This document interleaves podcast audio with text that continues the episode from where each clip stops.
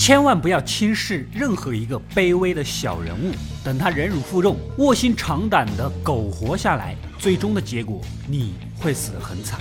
本期我们继续来看《绝命毒师》第四季的故事。上期说到，大毒枭炸鸡叔设计离间粉白二人，即便是老白看出来了，可是小粉年纪轻轻的道行浅，就是一句话，我不听，我不听，我不听，搞他也没办法。另一边的汉克从素食主义者盖尔的遗物中发现了炸鸡店的广告，将怀疑的矛头自然而然地指向了炸鸡叔。与此同时，墨西哥黑帮即将跟炸鸡叔见面，两大毒枭势力之间将会擦出什么样的火花呢？让我们继续来看故事。我们的天才毒师老白给宝贝儿子买了台跑车，老婆白大嫂怕茶税，非要让人退车，两个人大吵了一架。老白表面上答应，转头就把车开到郊外的公路上，打算自己爽爽，疯狂的耍了几把呢，发泄发泄。结果车陷到了坑里，干脆一不做二不休，直接烧了。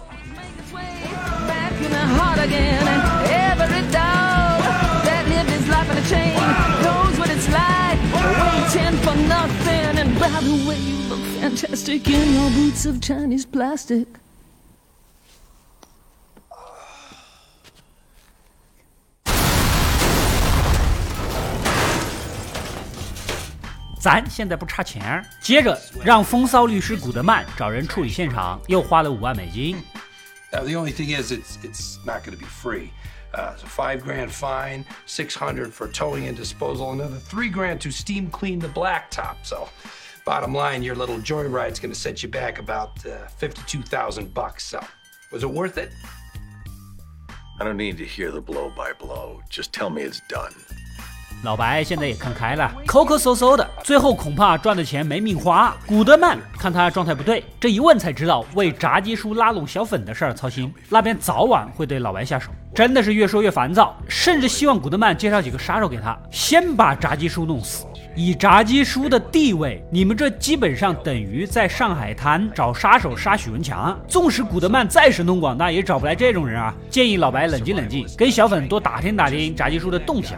转头就去找到小粉，他呢正在家里刷墙。前两天跟老麦克汇报完任务，刚好见过炸鸡叔一面，忍不住就提醒这小粉呐：不到一个月前，那个老狐狸还想杀我，你觉得他会把你这种二愣子当宝吗？A month ago. Gus was trying to kill both of us. And now he pulls you out of the lab and employs you as. What? An assistant gunman? A tough guy? Does that make any sense to you? He can't truly think that you'd forget. 小粉表示：“你这样说我礼貌吗？”为了刺激小粉，老白又把他新女友安德里亚弟弟惨死的事儿又搬出来，希望小粉能找机会动手。既然话都说到这份上了，那就看你的表现吧。这边洗车店也开张了，老白每隔一段时间就把钱夹在饮料的包装里，再神不知鬼不觉的运回家。白大嫂这么一算，按照他目前的赚钱速度，一年大概能赚七百五十万美金。这么大一个数字，区区一个小洗车店根本洗不过来。老白也是气呀，当初是你非要买洗车店的，也是你要负责洗钱的，现在搞不定，你怪谁？Skylar, this is a simple division of labor. I bring in the money, you launder the money. This is what you wanted. I never wanted any of this. If you want out, just say that you want out. 这天，老白来到工作室，搞完创作，悄悄躲在监控范围外的休息室，提炼了一小瓶蓖麻毒素。这是只要一点点就能致命的东西。夜里呢，拿给小粉，让他悄无声息地倒进炸鸡叔的食物或者饮料里，无色无味，只要三十六个小时，必死无疑。行吧，小粉把毒素小心翼翼地卷进香烟的烟卷里，找机会再下手。这天，老麦克载着小粉又去执行一项重要任务，来了个养鸡棚，发现一队全副武装的人正在待命。不一会儿，炸鸡叔也现身了。其实今天就是跟墨西哥黑帮见面的日子。小粉一脸懵逼地跟进去，老麦克指挥他去倒咖啡，这不就是下毒的绝佳时机吗？小粉战战兢兢地掏出烟卷，还没来得及下毒，老麦克突然靠近，给了他一把枪。Don't have an extra holster. You stick this in your pocket, keep it out of sight. You're gonna be here today, you're gonna have a gun. 男孩子在外面当然是要好好的保护自己啦。就在此时，墨西哥黑帮的车也到了，小粉被派去放哨。想不到啊，对方来的人不多，除了一个手下，就只派了一个小头目过来谈判。这里有一个细节啊，炸鸡叔准备来个舌战群儒，自己这边只有一把椅子，对面有六把，看来那边根本就没把他放在眼里。冷静下来，摆出职业性的微笑。¿Y por qué es eso? Mis gerentes piensan que yo puedo representar sus intereses adecuadamente. Tome asiento.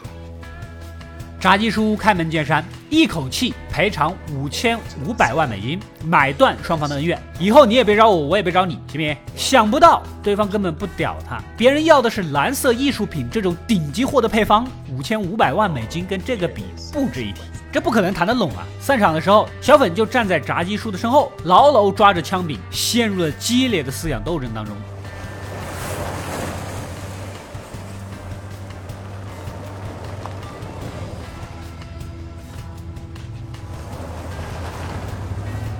最终还是没有下手。事后呢，老麦克载着小粉回去，哎，说要教他玩枪，方便以后对付墨西哥黑帮。这搞得小粉有些懵，听这话的意思，好像自己已经完全被炸鸡叔给接纳了，咱是自己人了呀。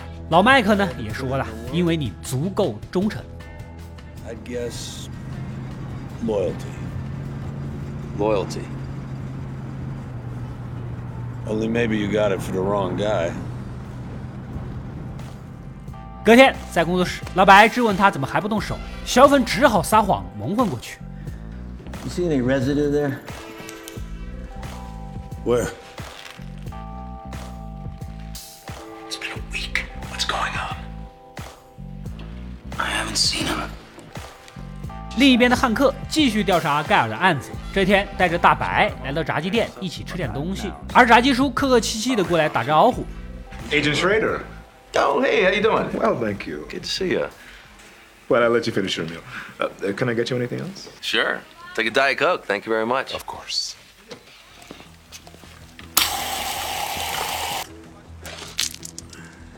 其实汉克要的就是炸鸡叔的指纹，小心翼翼地把他拿过的杯子放进证物袋。来到缉毒局，跟老上司和同事分析起自己的新发现：盖尔跟海森堡的蓝色艺术品肯定有莫大的关联。说着，翻出盖尔死亡现场找到的炸鸡广告单，上面写着一串零件的编码。他仔细查了查，这就是工业用的空气过滤系统。这种系统非常的昂贵，一般会用在规模非常大的工厂，或者是最顶尖的病毒实验室。所以他打电话咨询的制造商，发现这六个月前呢、恰好有一套系统送到了咱们这个地方，签收人正是盖尔，但是却没有付款人的信息，说明盖尔的背后有一个大金主。汉克认为啊，盖尔是一个素食主义者，肯定不会无缘无故的去炸鸡店，必然是跟某个人见面。那么见面的这个人就是他背后的金主了。What's a vegan doing in a fried chicken joint? Maybe he's meeting somebody. Who? Well, like maybe this guy. 眼看汉克将矛头指向炸鸡叔，这上司和同事都忍不住面面相觑了。炸鸡叔是缉毒局多年来的资助人呐，如果约在炸鸡店就是炸鸡叔，那约在肯德基店就是肯德基上校喽。If your guy had his meeting at KFC, you wouldn't immediately assume that he's sitting down with Colonel Sanders. 汉克知道这俩人不信，又拿出了自己的证据。That is, what are Gustavo Fring's fingerprints? Doing in Gil Bedeker's apartment.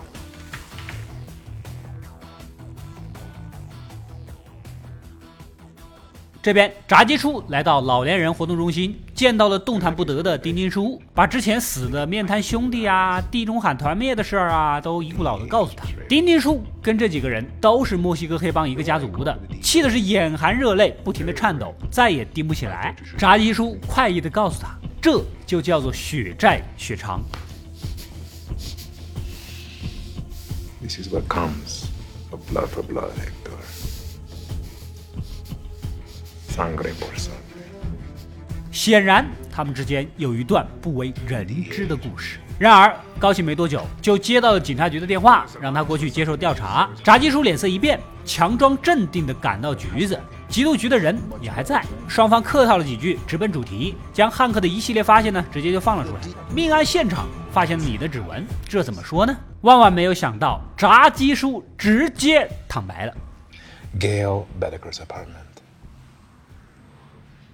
So you knew the victim.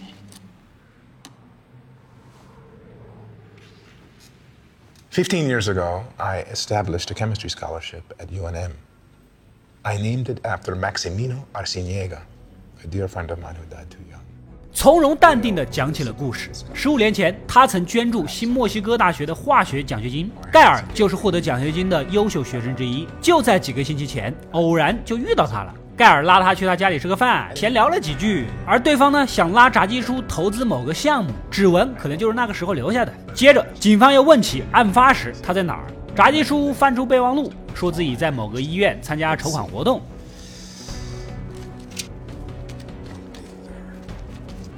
Ah, I was at a fundraiser at Presbyterian Hospital. I was there from 7 to about 10. 完美的不在场证据啊！最后，汉克又问了一句：“根据调查，你是智利的移民，但是那边却没有你的生活记录，这怎么说？”炸鸡叔以当地军政府兵荒马乱的，谁还保存什么记录啊？作为答复。这几番话说完，真中掺假，假中有真，滴水不漏啊！警察局跟缉毒局的人都觉得很有道理，都说得通，也就放他回去了。电梯里，炸鸡叔看似一脸平静，其实颤抖的手指已经出卖了他。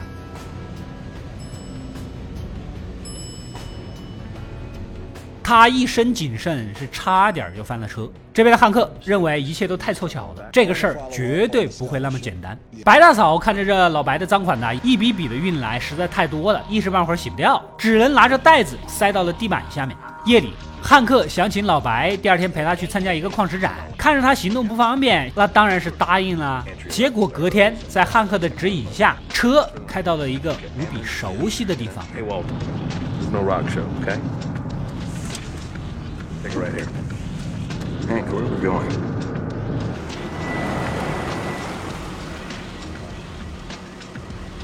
You hungry?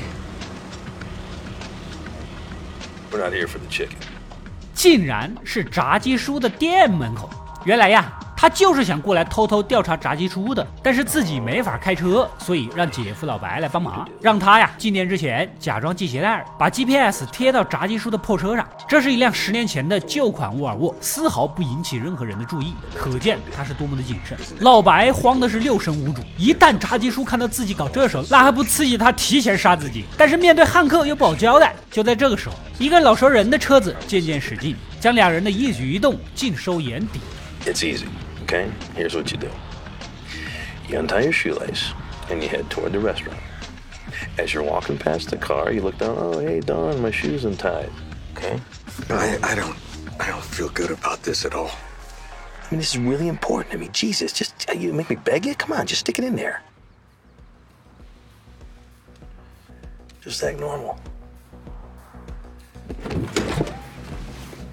老白只能如履薄冰地走到炸鸡叔的车旁，假装放 GPS，接着进了店，把安装跟踪器的事儿坦白，自己跟这个事儿一点关系没有。想不到炸鸡叔一脸皮笑肉不笑的，让他继续照做。I didn't do it. See, I didn't do it. But do it. May I help you with your order? What the hell is. 出来后呢，他又假装系鞋带儿，才真正的把 GPS 贴上去。其实第一次进去的时候呢，是个假动作，对汉克谎称确保把 GPS 贴牢而已。Just uh, made sure it was secure. Hey, where's my soda? Just kidding. Let's go. Let's go. Let's go. 完事儿后，赶紧赶回工作室，对着监控澄清。一方面是自己跟这个事儿绝对一点关系没有，另一方面呢，劝炸鸡叔千万别对汉克下手，这样让人更加起疑。接着又跑去找了小粉啊，质问他为什么还不动手。要是炸鸡叔倒台了，他们也会下水。可是小粉再次撒谎，趁着上厕所的间隙，老白无意间发现小粉跟炸鸡叔约见的短信，气得跳脚。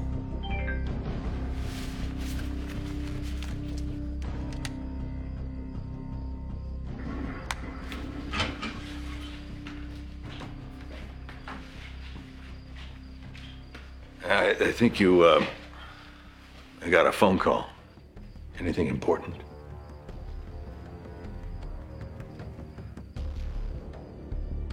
结果还是谎话，这搞得老白对他有些寒心呐、而老麦克也在持续的调查，发现无论是警察局还是缉毒局都没有继续怀疑炸鸡叔，安装 GPS 呢也只是汉克的个人行为。这下炸鸡叔暂时悬着的心就放下了啊！但是还有一个大问题，墨西哥黑帮还在找他麻烦，万一在汉克盯他的时候呢，发现了跟墨西哥黑帮的纠纷，那肯定就说不清楚了。But dealing with both Schrader and the Mexicans at the same time? If he happens to be watching and they make a move,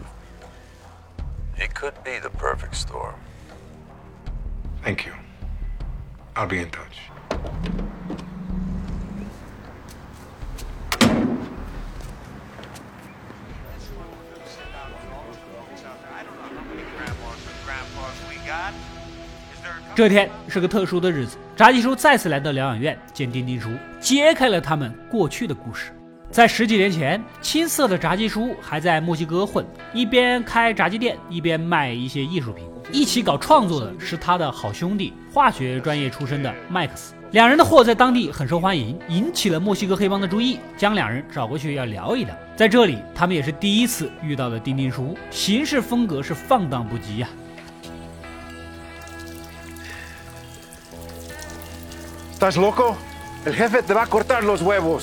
Eh, la base dice. ¿Y ustedes? Ellos no van a decir nada. Les gusta lo que ven. 不一会儿，墨西哥黑帮的老大迪奥登场，先客客气气的聊几句，称赞他们的炸鸡真好吃，接着脸色一变，质问两人为什么要在他们的地盘搞事情。¿Sabes por qué? Porque cuando yo mando a mis hombres a su restaurante, ellos regresan no solamente con el pollo, sino regresan endrogados. ¿No? Ustedes están vendiendo narcóticos. Metanfetamina. ¿No? Con todo respeto, don Mario.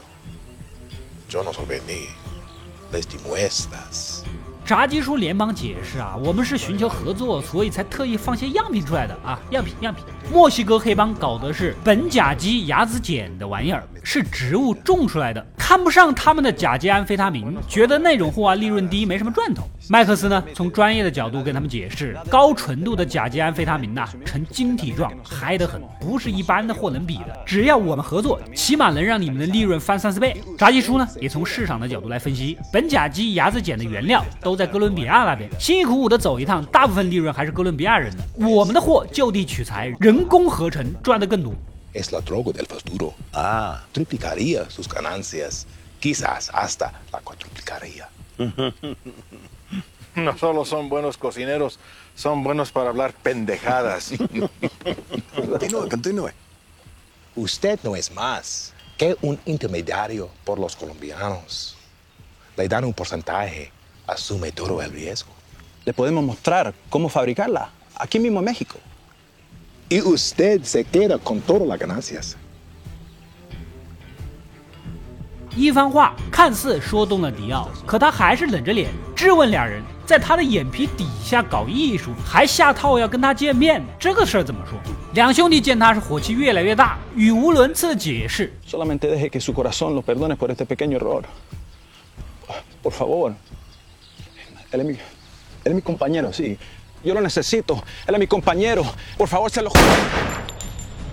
然而枪声突然响起，见得炸鸡叔满脸鲜血，麦克斯被一枪打死，炸鸡叔奋不顾身的要拼命，被人按倒在地。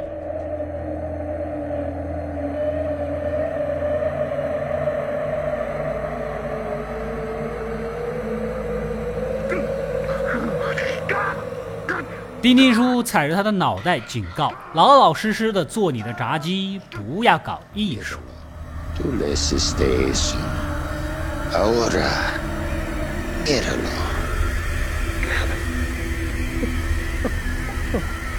Escúchame. La única razón por la cual tú estás vivo y él no es porque yo sé quién eres tú. Pero entiéndeme bien. ya no estás en Chile. Mi consejo, quédate con los pollos. ¿Ah?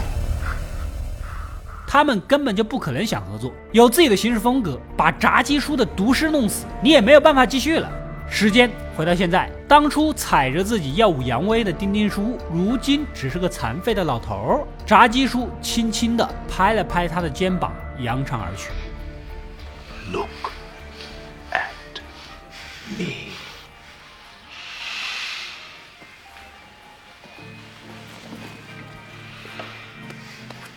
Maybe next time. 所以，现在的炸鸡叔搞墨西哥黑帮家族，其实就是为了报十几年前的大仇。以上呢是《绝命毒师》第四季七到八集的故事，这两集完全是炸鸡叔的秀场，在警察局接受调查的从容不迫，应付汉克监视的小心谨慎，回忆往事的那一抹不堪与狠辣，都将炸鸡叔这个大毒枭的形象有血有肉的立了起来。他看似彬彬有礼，实则心思缜密，老谋深算。每一个冰冷笑容的背后，都有一个别人猜不透的计划和杀机。直到目前为止呢，炸鸡叔这个角色的经历呢，已经比较清晰了。他出身智利，早年开炸鸡店赚钱，供好兄弟麦克斯攻读化学专业。他们一个黑人，一个是白人，肯定不是亲兄弟，很有可能类似于伴侣啊那种关系。等麦克斯学成毕业，两人来到墨西哥，开始搞甲基安非他明，货的质量很好，引起了墨西哥黑帮的注意。但是黑帮家族早就霸占了当地的市场，肯定不会想让别人来分一杯羹，所以干掉了麦克斯。为了摆脱墨西哥黑帮的控制，他又忍辱负重的移民到了美国，一边卖炸鸡，一边卖货。而这些货呢，其实也是墨西哥黑帮那边提供的，打着帮他们拓展渠道的名义，实则是保命的一招。后来，他以麦克斯的名义，在某个大学设立了化学奖学金，并成功挖掘了盖尔这样的人才。只要有了他，自己就能独立生产晶体级的甲基安非他命，不再依赖墨西哥黑帮的货，甚至可以在市场上彻底的淘汰他们的次品。本来整个计划完美无缺，可是谁能想到，中间突然杀出了一个身患绝症的绝命毒师和一个二愣子。接下来，炸鸡叔和墨西哥黑帮的恩怨即将迎来终结。如果大家喜欢本期视频啊，就点个赞支持一下。没点关注的，赶紧点一个关注，可以及时收到我更多更精彩的视频推送。本期视频点赞过八万，三天内给大家带来《绝命毒师》后面的故事。